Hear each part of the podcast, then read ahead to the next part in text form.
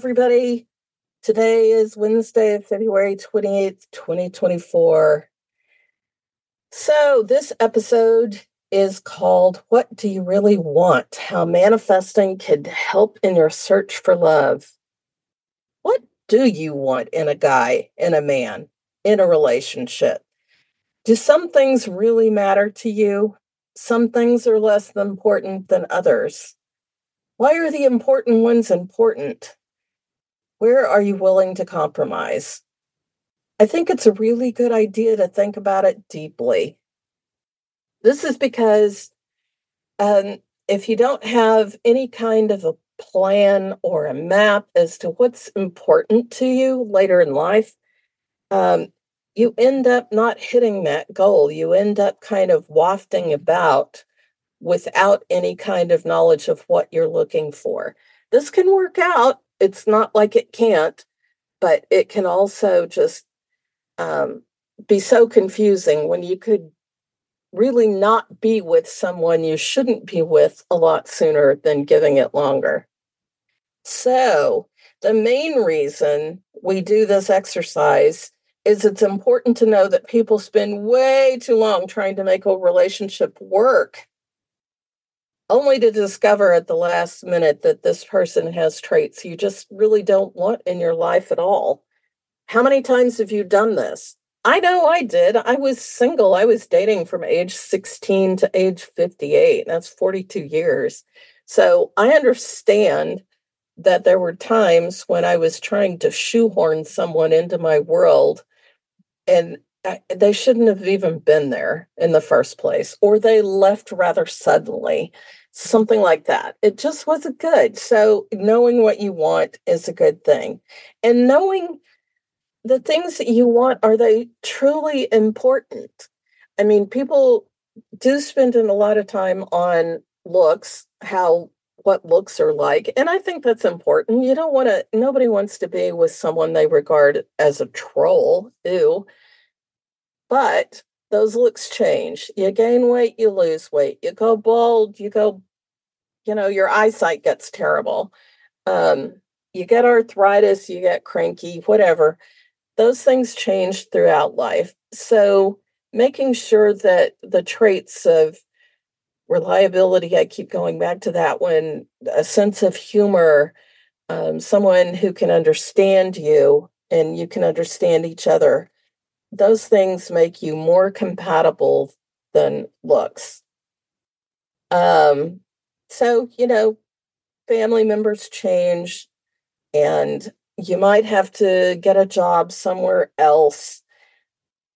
Your money situation may change. All of that all of that is normal. So uh, that's when it's really important to discover like can we really be compatible at some point um so I, I i do know i have a story of someone that i i knew from a distance i didn't know her very well she was super proud of her daughter because her daughter had broken up with her fiance. Um, her fiance was Christian, the daughter was Jewish. And right before they were supposed to get married, the daughter broke up, and the mother was really proud of her for breaking up. Now, I'm not judging anybody here, but what confuses me about that story is neither one of those is a surprise. It's not like it was a surprise that the daughter was Jewish, and it's not a surprise that the guy was Christian. I, I, maybe there's something in that story that I didn't know about or didn't understand. Maybe somebody was trying really hard to convert somebody else. I don't really know. So, uh, but, but that never changed. So, if, for instance, you're Jewish and you want a Jewish home, I would suggest not even bother dating other people. It's, you know, it just doesn't make any sense because otherwise you're going to have to be willing to give up your dream of having a Jewish home. And that's okay if you are, but just be clear on those kinds of things. Um, you know, sometimes people have what I think are completely ridiculous ideas about compatibility. And this comes from my experience.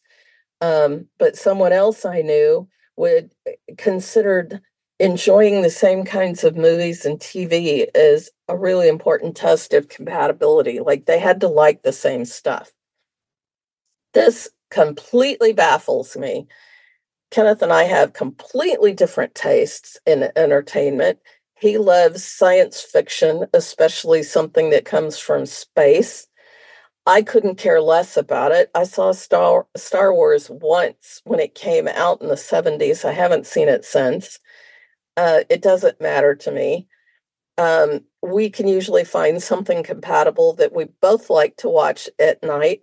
But when our roof had to be redone last September, uh, we went to a movie theater during the day. We didn't want to hear the banging all day. So he went off to the left to go watch some science fiction thing, and I went off to the right to watch Barbie, and we were both perfectly happy with our choices. So, you know, Eh, that can be kind of a self-protective kind of desire if if you're desiring somebody to like everything you like number one it's boring and number two who would that be like who who needs to like everything the same mm. anyway shit happens in marriages especially long ones and you need to pick your biggest ally and your biggest fan because on those days when you're facing the hard stuff, you really want to be facing them together rather than facing them apart. Or even worse, picking on each other when something like that is going on, when when you're having family issues. And we've had our shares. So, you know, pick something besides just looking good in the Wranglers. Hey, if he looks good in the Wranglers on top of everything else, that's a great bonus. Nail him now, ladies. Just go ahead. All righty. So I'm going to go ahead and that's going to be all for today. Told you some of these are short. You can listen to them while you're walking the dog. Um, but here are my rapid fire questions, and I'm going to answer them a little different. What's your favorite place to travel? I love Edinburgh. Could go back over and over. What keeps you up at night? Uh, snoring. And it isn't mine. What is your favorite curse word? Well, today all day I was saying ship fire, so I guess today it's ship fire.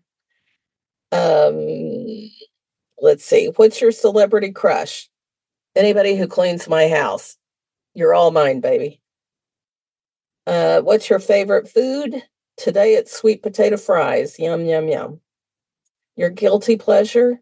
Scotch, preferably Highland with a big rock.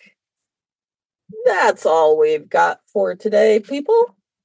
Um, another Shitty First podcast, but let's keep going. Hope to see you next week, next Wednesday when it drops. You got questions? Send me an email info at Diane Brandon Moody and um, I'll be posting stuff in the show notes. Thanks a bunch. Talk to you later.